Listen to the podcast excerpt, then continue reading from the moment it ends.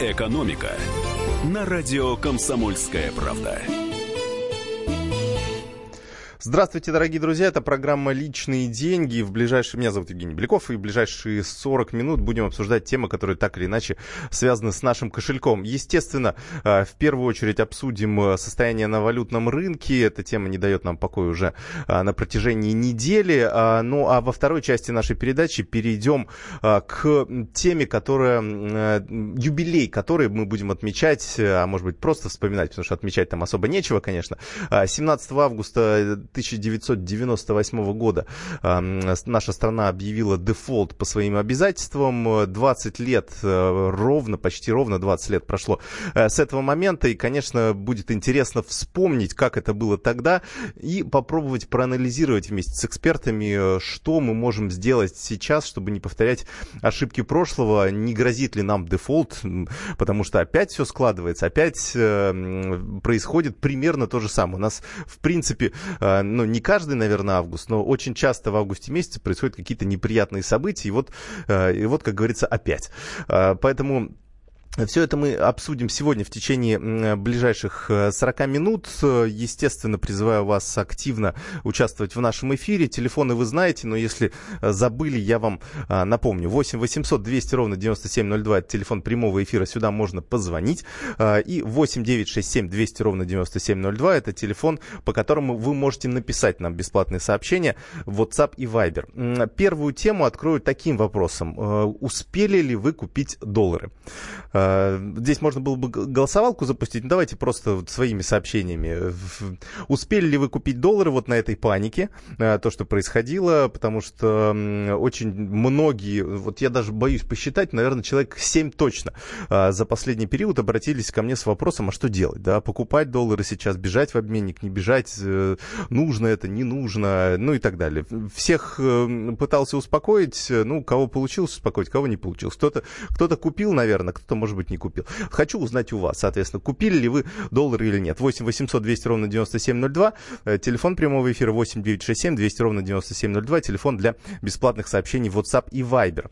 А, ну, э, соответственно, мы сейчас давайте обсудим ситуацию, э, какая сейчас происходит на валютных рынках. Э, я так буквально озвучу, что, что делается. И у нас, что интересно, вот в 7 утра мы тоже общались с коллегами в эфире нашего радио по поводу того, какие сейчас прогнозы. Я перед этим прочитал несколько аналитических отчетов, и большинство сказали, что, скорее всего, у рубля будет коррекция. Ну, то есть немножко отыграет наш курс. И вот, вот как в воду смотрели, да, что называется. Вот 67 рублей сейчас сейчас уже ниже 67 рублей дают за доллар и 76 рублей дают а, за евро. То есть у нас все-таки укрепление произошло, то, которое нам прогнозировали аналитики. А, ну вот один из них, Александр Разуваев, кандидат экономических наук, директор аналитического департамента Альпари, у нас сейчас на прямой связи. Александр Юрьевич, здравствуйте. Добрый день. Да, ну вот действительно сбылись э, прогнозы по поводу коррекции, которые, которые долго ждали. Не то чтобы долго ждали, да, но вот все думали, с какого уровня э, она начнется. А что у нас э, ждать, чего нам ждать дальше? Ну, на самом деле, пока не дорогая. Я думаю, что ничего плохого не случится. Все будет зависеть от политики, от санкций и так далее. Более того, у нас идут разговоры о том, что Россия может перевести сырьевой экспорт на рубль. У нас идут разговоры о моратории на выплату внешних долгов. Вообще, с моей точки зрения, это колониальное мышление следить за котировками доллара. Нормальные люди следят за котировками российских акций. А, а вот так вот. То есть... Конечно. Ага. Конечно. А, учитывая, что по российским акциям раз в полгода, ну, по многим платятся очень хорошие дивиденды. Если уж вы хотите, ну, инвестировать, зарабатывать, есть московская фондовая биржа. А сколько там рост? Вот мы сейчас э, ну, можем посчитать, да, условно, насколько вырос доллар а, за последнюю неделю. Там порядка 7%, да, было 7-8% где-то. А вот какой рост, например, с начала года по российским акциям? Ну так, раз уж мы о них заговорили. Не, ну, смотря по каким бумагам, там, я не знаю, какая-нибудь Роснефть выросла очень прилично. И Сбербанк вот в последнее время рос, он в прошлом году стал а, самой дорогой российской компанией. Поэтому, ну, опять-таки, все-таки инвестирование это там, не на неделю, а на какой-то более длительный срок, естественно.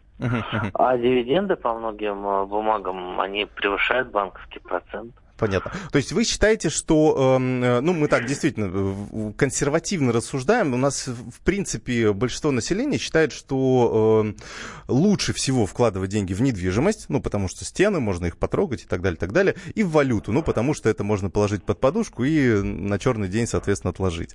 Э, то есть это Знаете, неверная практика. Вы не думаете, что американские санкции рядовых россиян затронут с их наличной валютой? А, а поясните, вот, как это может быть?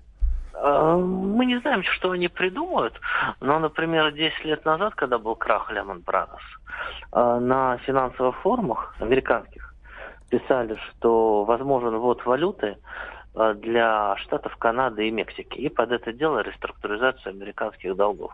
При этом писали там следующее. Гражданам США обмен долларов на новую валюту один к одному. Ну, а гражданам там других стран один к десяти. Угу. А, понятно, вот так вот. А, ну, э, как это... Ну, а российских акций разве это не коснется? То есть если у нас действительно какая-то глобальная будет вот э, проблема, да, возникнут из-за дополнительных санкций США, у нас же это все... У нас вот Сбербанк, э, ВТБ, кто там еще, металлурги упали совсем... Вот, в, в, после того, как было объявлено, да, они упали очень серьезно так. Ну, упали они на несколько процентов, потом отскочили. Угу. Вы поймите, за той же Роснефтью или за Норильским никелем стоят огромные основные фонды, огромные денежные потоки, доминирующие позиции на их э, ключевых рынках. Это и Китай, это и Европа. Поэтому это то, что называется вечная ценность. Алрос какая-нибудь. Понятно. А, ну и тогда несколько советов, буквально таких э, для рядовых э, людей, у которых есть небольшие сбережения, например, на банковском депозите, и вот они думают, что, может быть, какую-то часть можно разместить на фондовом рынке. Как это сделать проще всего? Ну, у любого нормального брокера можно открыть счет и покупать через интернет. На самом деле, вот вся эта санкционная история, волатильность на валютном рынке, это даже многим россиянам в плюс. Потому что пока сохраняется такая ситуация, э, ЦБ вряд ли будет дальше снижать ключевую ставку. А значит, процентные ставки по вкладам останутся достаточно высокими, ну, по крайней мере, выше инфляции. И рядовым россиянам это хорошо. А вот прямо сейчас я вижу новость на мониторе. Доходность по промежуточным дивидендам Норникеля может составить 7%. Это mm-hmm. почти ключевая ставка ЦБ. Ну, это, вы, это выше, чем средний сейчас получается доходность по депозиту. Да, да, так. да. Ага.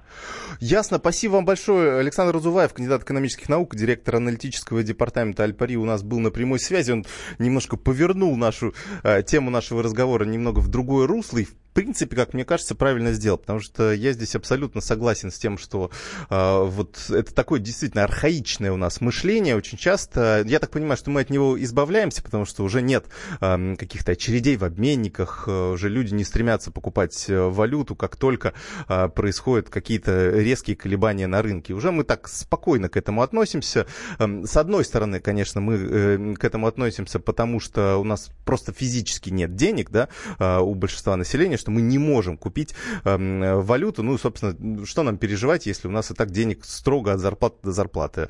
Э, переживать насчет того, что мы что-то не можем поменять во внешней политике, это тоже, наверное, глупо. А, поэтому даже если эта ситуация как-то отразится на инфляции, на ценах на импортные товары, то ну, э, максимум, что мы можем сделать, это ну, купить что-то заранее, да, например, то, что мы хотели э, купить. Например, те же самые авиабилеты, про которые как раз у нас вот и вчера, и сегодня новости идут, что если, мы, э, если вы хотите куда-то полететь э, в э, зарубежную страну и хотите это сделать при помощи самолета, то лучше купить эм, билеты сегодня, да, потому что Международная ассоциация по авиаперевозкам меняет цены, меняет курс, точнее соотношение курсов местных валют к доллару раз в неделю, как раз в ночь со вторника на среду. И вот, собственно, сейчас это можно сделать. А во всем остальном мы эм, каким-то образом реагировать на эту ситуацию не можем. А, поэтому нам самая э, такая простая стратегия для нас, простых, эм, э, простых россиян, простых инвесторов, да, как э, можно выразиться, то это держать свои накопления ну, так, в разных местах у нас. Пусть будут рубли, пусть будет валюта, и пусть будет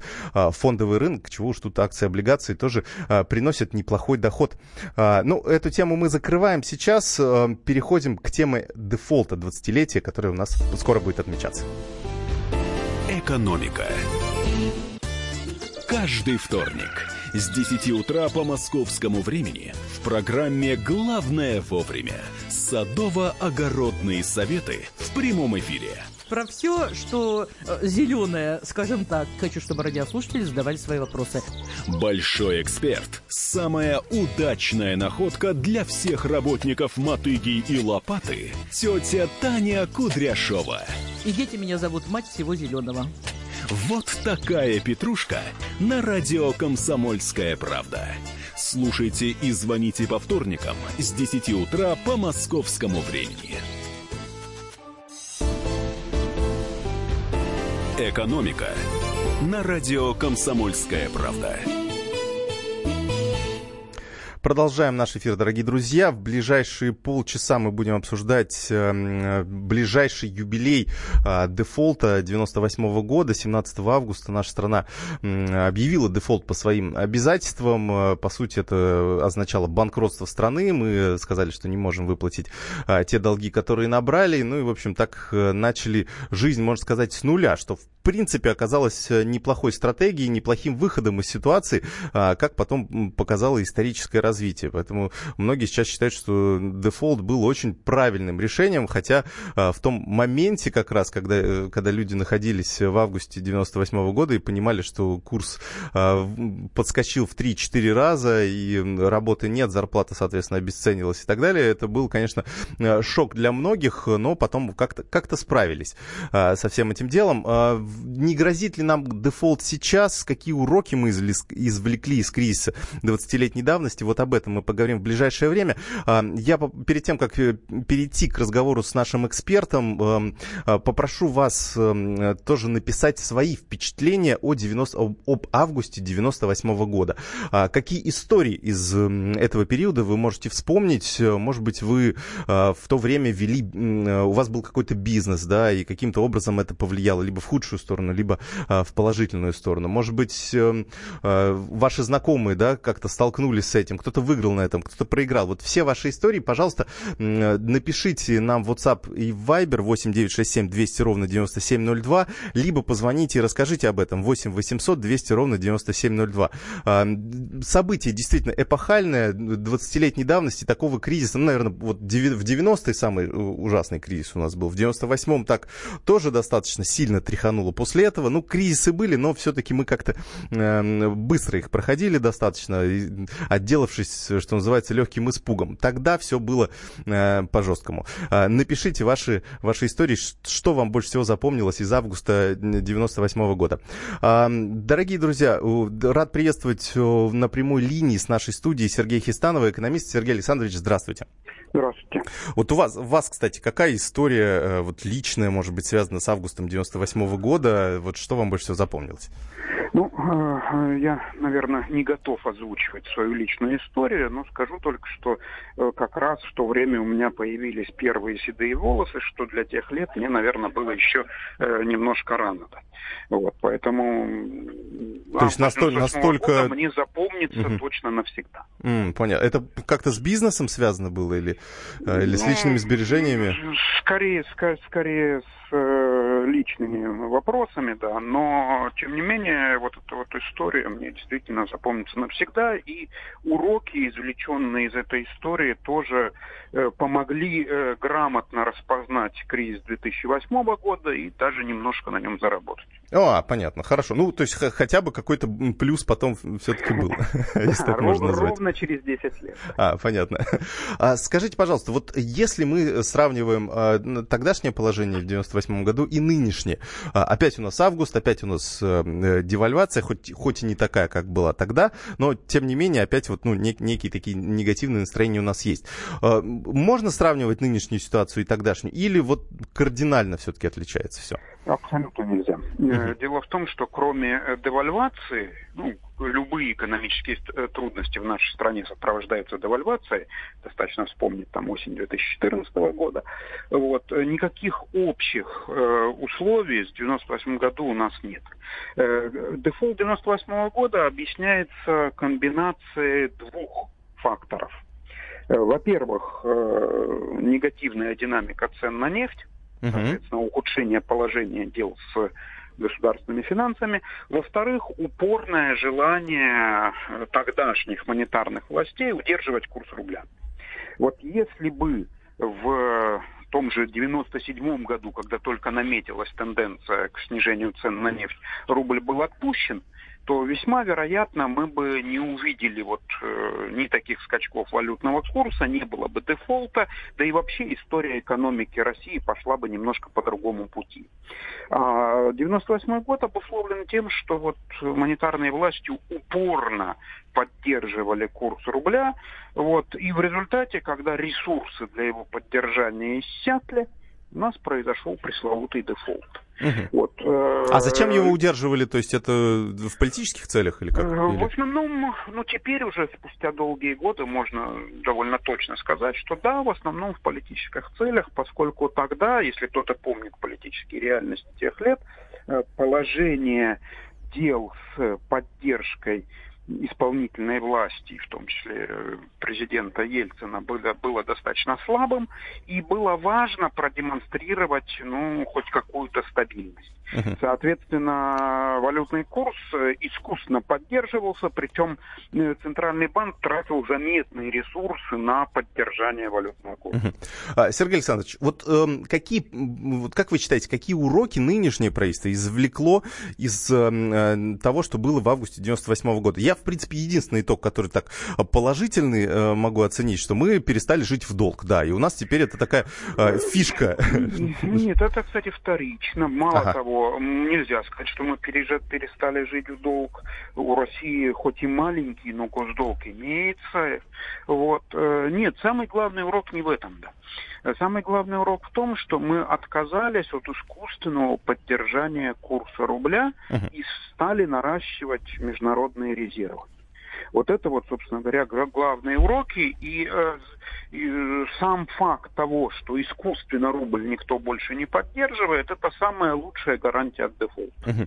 А вот... Да, никого не радует ослабление рубля, потому что около трети наших потребительских расходов так или иначе валютные, потому что рубль ослабевает, естественно, уровень цен который мы наблюдаем, э, растет, но это меньшее зло, чем упорное поддержание курса и последующий дефолт, как это было в 98 году.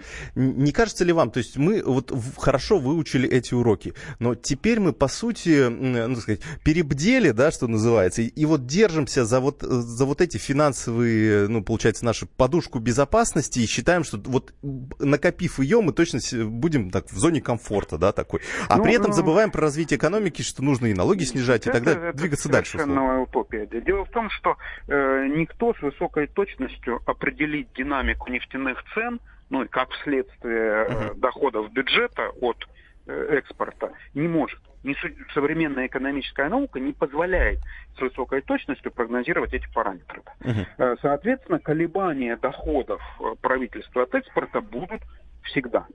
И в этих условиях, если есть подушка безопасности, она нас уже дважды очень серьезно выручила.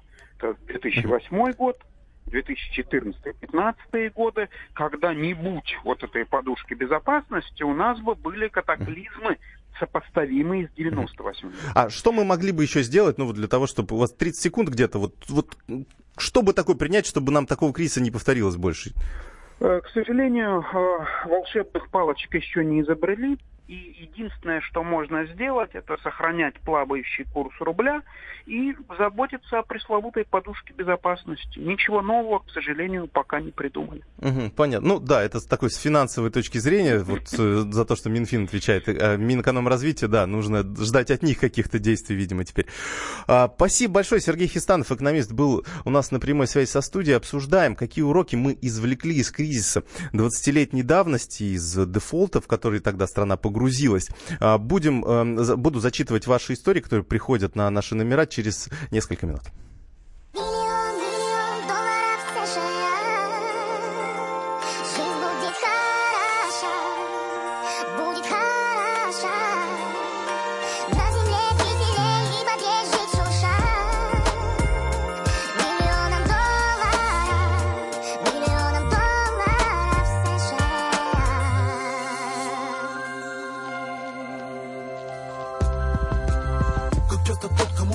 Спину неудач В конце пути бывает первым, кто решит задачу. Бывает так, что тот, кого со счетов давно списали Вдруг идет в банк и равняет счет. Ага. Как часто тот, кого не ценят ни на грош. Готов раздать им сдачу так, что хватает дрожь. Бывает так, что кто-то чей карман был с детства пуст Простое имя славит так, что ноль не сходит с уст. И если не сломлен, значит ты силен. Ага. Это будет свой первый миллион.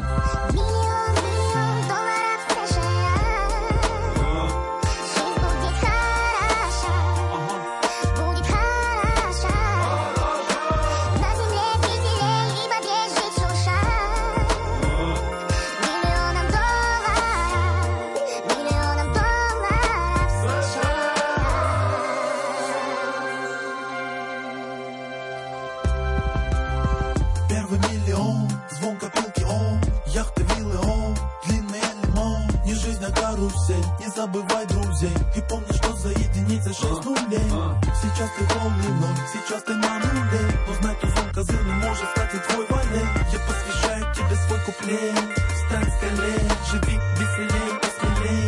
глаза и скажи себе все окей.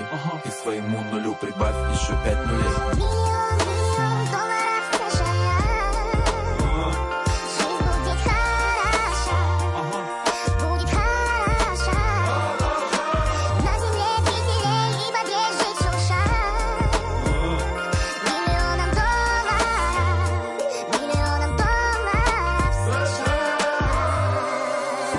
Радио «Комсомольская правда». Спокойно, спокойно. Народного адвоката Леонида Альшанского хватит на всех. Юридические консультации в прямом эфире. Слушайте и звоните по субботам с 16 часов по московскому времени.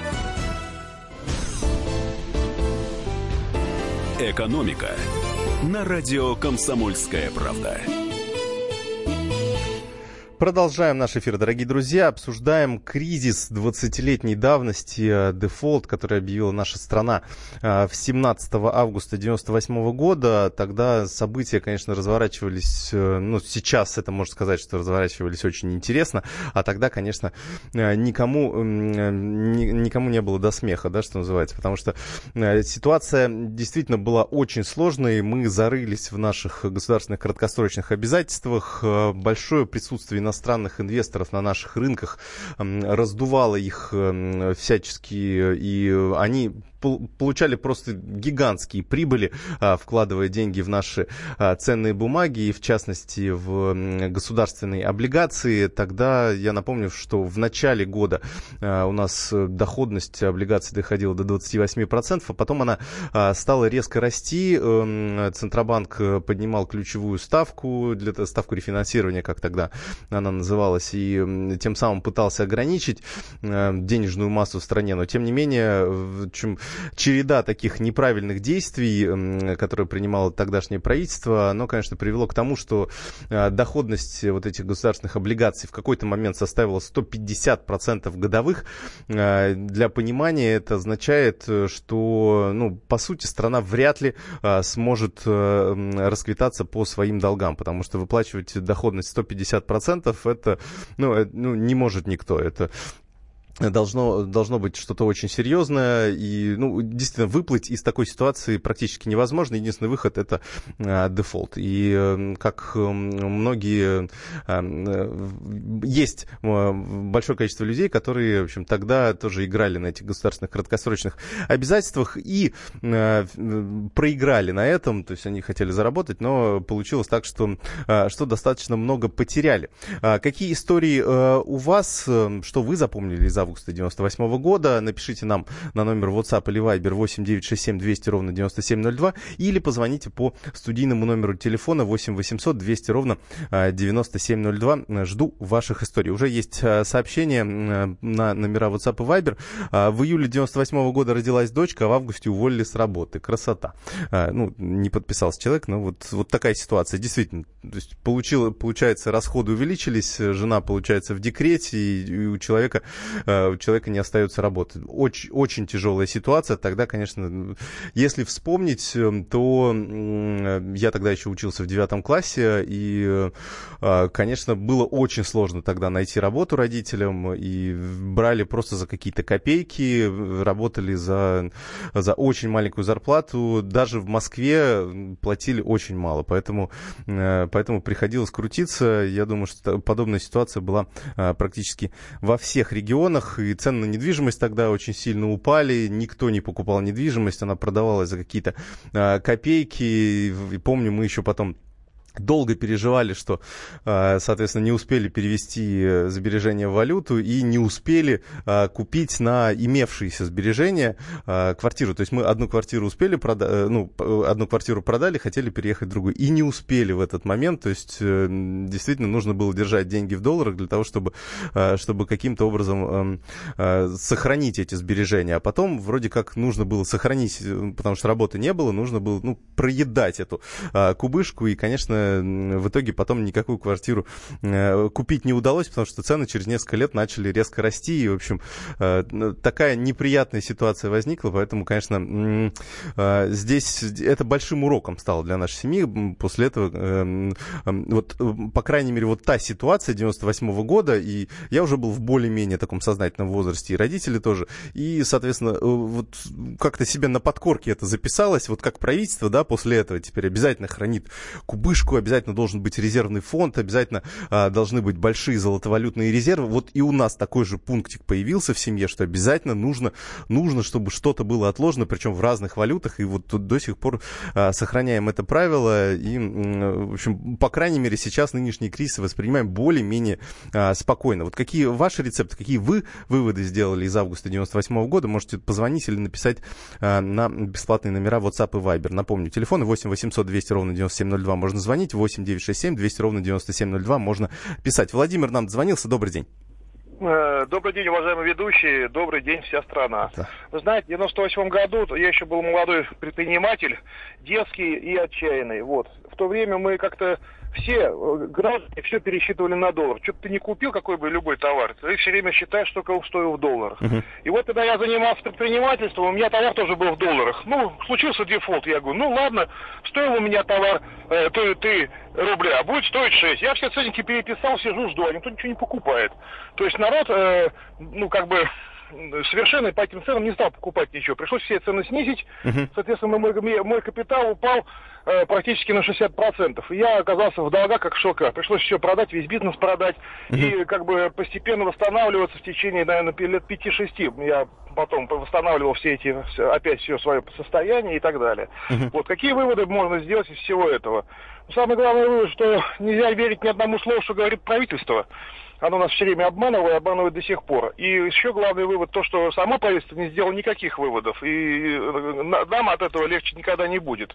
В общем, люди, держитесь сами за себя, только сверьте, только свои силы, в общем, и правильно делать, закладывайте, и не, никогда не ложите все в один, все яйца в одну корзину. А, Владимир, а вы сейчас э, ну, бизнесом продолжаете заниматься или, или как-то? Или, ну, или... Да, конечно, продолжаю, да. А, ну, а, и, соответственно, выстраиваете уже ну, как-то кубышку какую-то, резервный ну, фонд у бизнеса держите, как? Это спасло меня в 2008 году и 2014 году, потому что 2014 год, э, вот у нас ведь у всех зарплаты остались такие же, как были в 2012 году, uh-huh. в 2010 вот, а ценники все два раза улетели, а нам рассказывают сказки, что у вас хорошая экономика, э, поля все березами заросли, а у нас экономика хорошая. Да, да, да. все развалины стоят. Зарплаты на 10% растут, как Минэкономразвитие сказал. Спасибо вам большое. А, да, ну вот э, абсолютно согласен э, с этой рекомендацией, потому что верить нельзя. И, собственно, мы хотели найти эту фразу, но вот, к сожалению, не нашли. Тогда была эпохальная фраза Бориса Ельцина, он то ли 13 то ли 15 августа э, к нему подошли журналисты и спросили, вот, э, э, что будет с долларом, что будет, евро тогда еще не было, да, а, вот, правда ли, что рубль обвалится? Он сказал, рубль не обвалится. Еще такая фраза была, твердо и четко. Вот твердо и четко он обвалился через несколько дней, поэтому, конечно, доверять никому не надо, доверять можно только себе и, и собственным сбережениям, которые будут, пусть будут размещаться в разных, в разных валютах, в разных финансовых инструментах. А, у нас еще один звонок. Олег нам дозвонился. Алексей нам дозвонился. Добрый день. Алло, здравствуйте. Да. А, в общем, э, мне в общем-то, в 98 году было те- нечего терять, а вот у меня брат, у него бизнес, э, было очень много конкурентов. И у него так получилось, что он все, все рубли как раз перед, буквально перед кризисом вложил в товар. В Ага. итоге, когда э, это доллар скаканул, он тоже поднял цену на товар, но его конкуренты почему-то не стали поднимать цену. Понятно, брат говорит, что два или три месяца просто в минус работал. Но товар-то у людей закончился, они начали его закупать, а уже цены другие. У них просто, в общем, многие побанкротились. А брат мой, он в шоколаде оказался, избавился от э, конкурентов, и все, теперь. А, а, ну у него, то есть, была какая-то подушка безопасности, которая позволяла ему жить вот Товар. эти У него был товар. И товар тоже. это вложение, это его подушка безопасности. Как я ему когда-то спросил, во что лучше, доллары вкладывать или в евро? Он лучше вкладывать в товар. Если у тебя есть бизнес, лучше... Ну, э, если бизнес, да. Да. Э, Спасибо. Ну, такой двоякий, знаете, э, тоже совет. С одной стороны, он в чем-то правильный, с другой стороны, мы помним, как, а, ну, если есть бизнес, да, то есть, а, когда лю- люди скупали телевизоры, стиральные машинки, вот буквально в 2014 году, и, ну, не знаю, кто-то в бизнес-целях, да, чтобы перепродать, кто-то, эм, э, кто-то просто так себе. Э, Поэтому, ну, мне кажется, товар тоже, у него тоже есть минусы, да, потому что любой товар, эм, ну, если вы просто как физлицо покупаете, конечно, его перепродать потом можно только с большой скидкой, там порядка 30% минимум нужно скидывать для того, чтобы а, его как уже как вторичку продать. А, да, эм, у нас, а, мы, к сожалению, не успеем, наверное, да, услышать, э, да, у нас, у нас есть один э, эксперт, который нам сказал, я перескажу его историю, вице-президент общественной организации «Опора России» Павел Сигал нам рассказал, что в то время он как раз был э, директором большой трикотажной фабрики, она находилась в ужасном состоянии, и он два года бился, искал заказы. Это было в 96-97 годы. Доллар был 6 рублей, у него пошив, соответственно, стоил 9 рублей. В общем, ему сказали, что ну, за доллар мы у тебя будем покупать, а ну, он говорит, ну никак, ну не могу, у меня себестоимость выше в полтора раза. А вот когда доллар стал 20 рублей, то себестоимость у него, соответственно, ну, осталась такой же, и, конечно, он тогда смог заключить товары, э, заключить контракт с э, поставщиками из Англии и Франции, и, в общем, говорит, несколько лет продавал успешно э, нашу текстильную продукцию за рубежом. Вот разные есть примеры того, как было в 98 году. Ну, эту тему мы, я думаю, еще будем обсуждать в нашем эфире. Меня зовут Евгений Беляков. Оставайтесь э, на волнах «Комсомольской правды».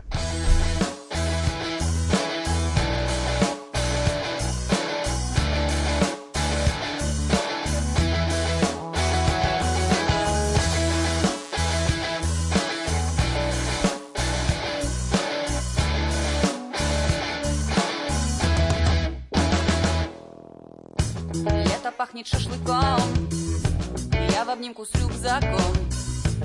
Еду домой на электричке. Где-то тают ледники Где-то пьют ессентуки. Жизнь на земле — дело привычки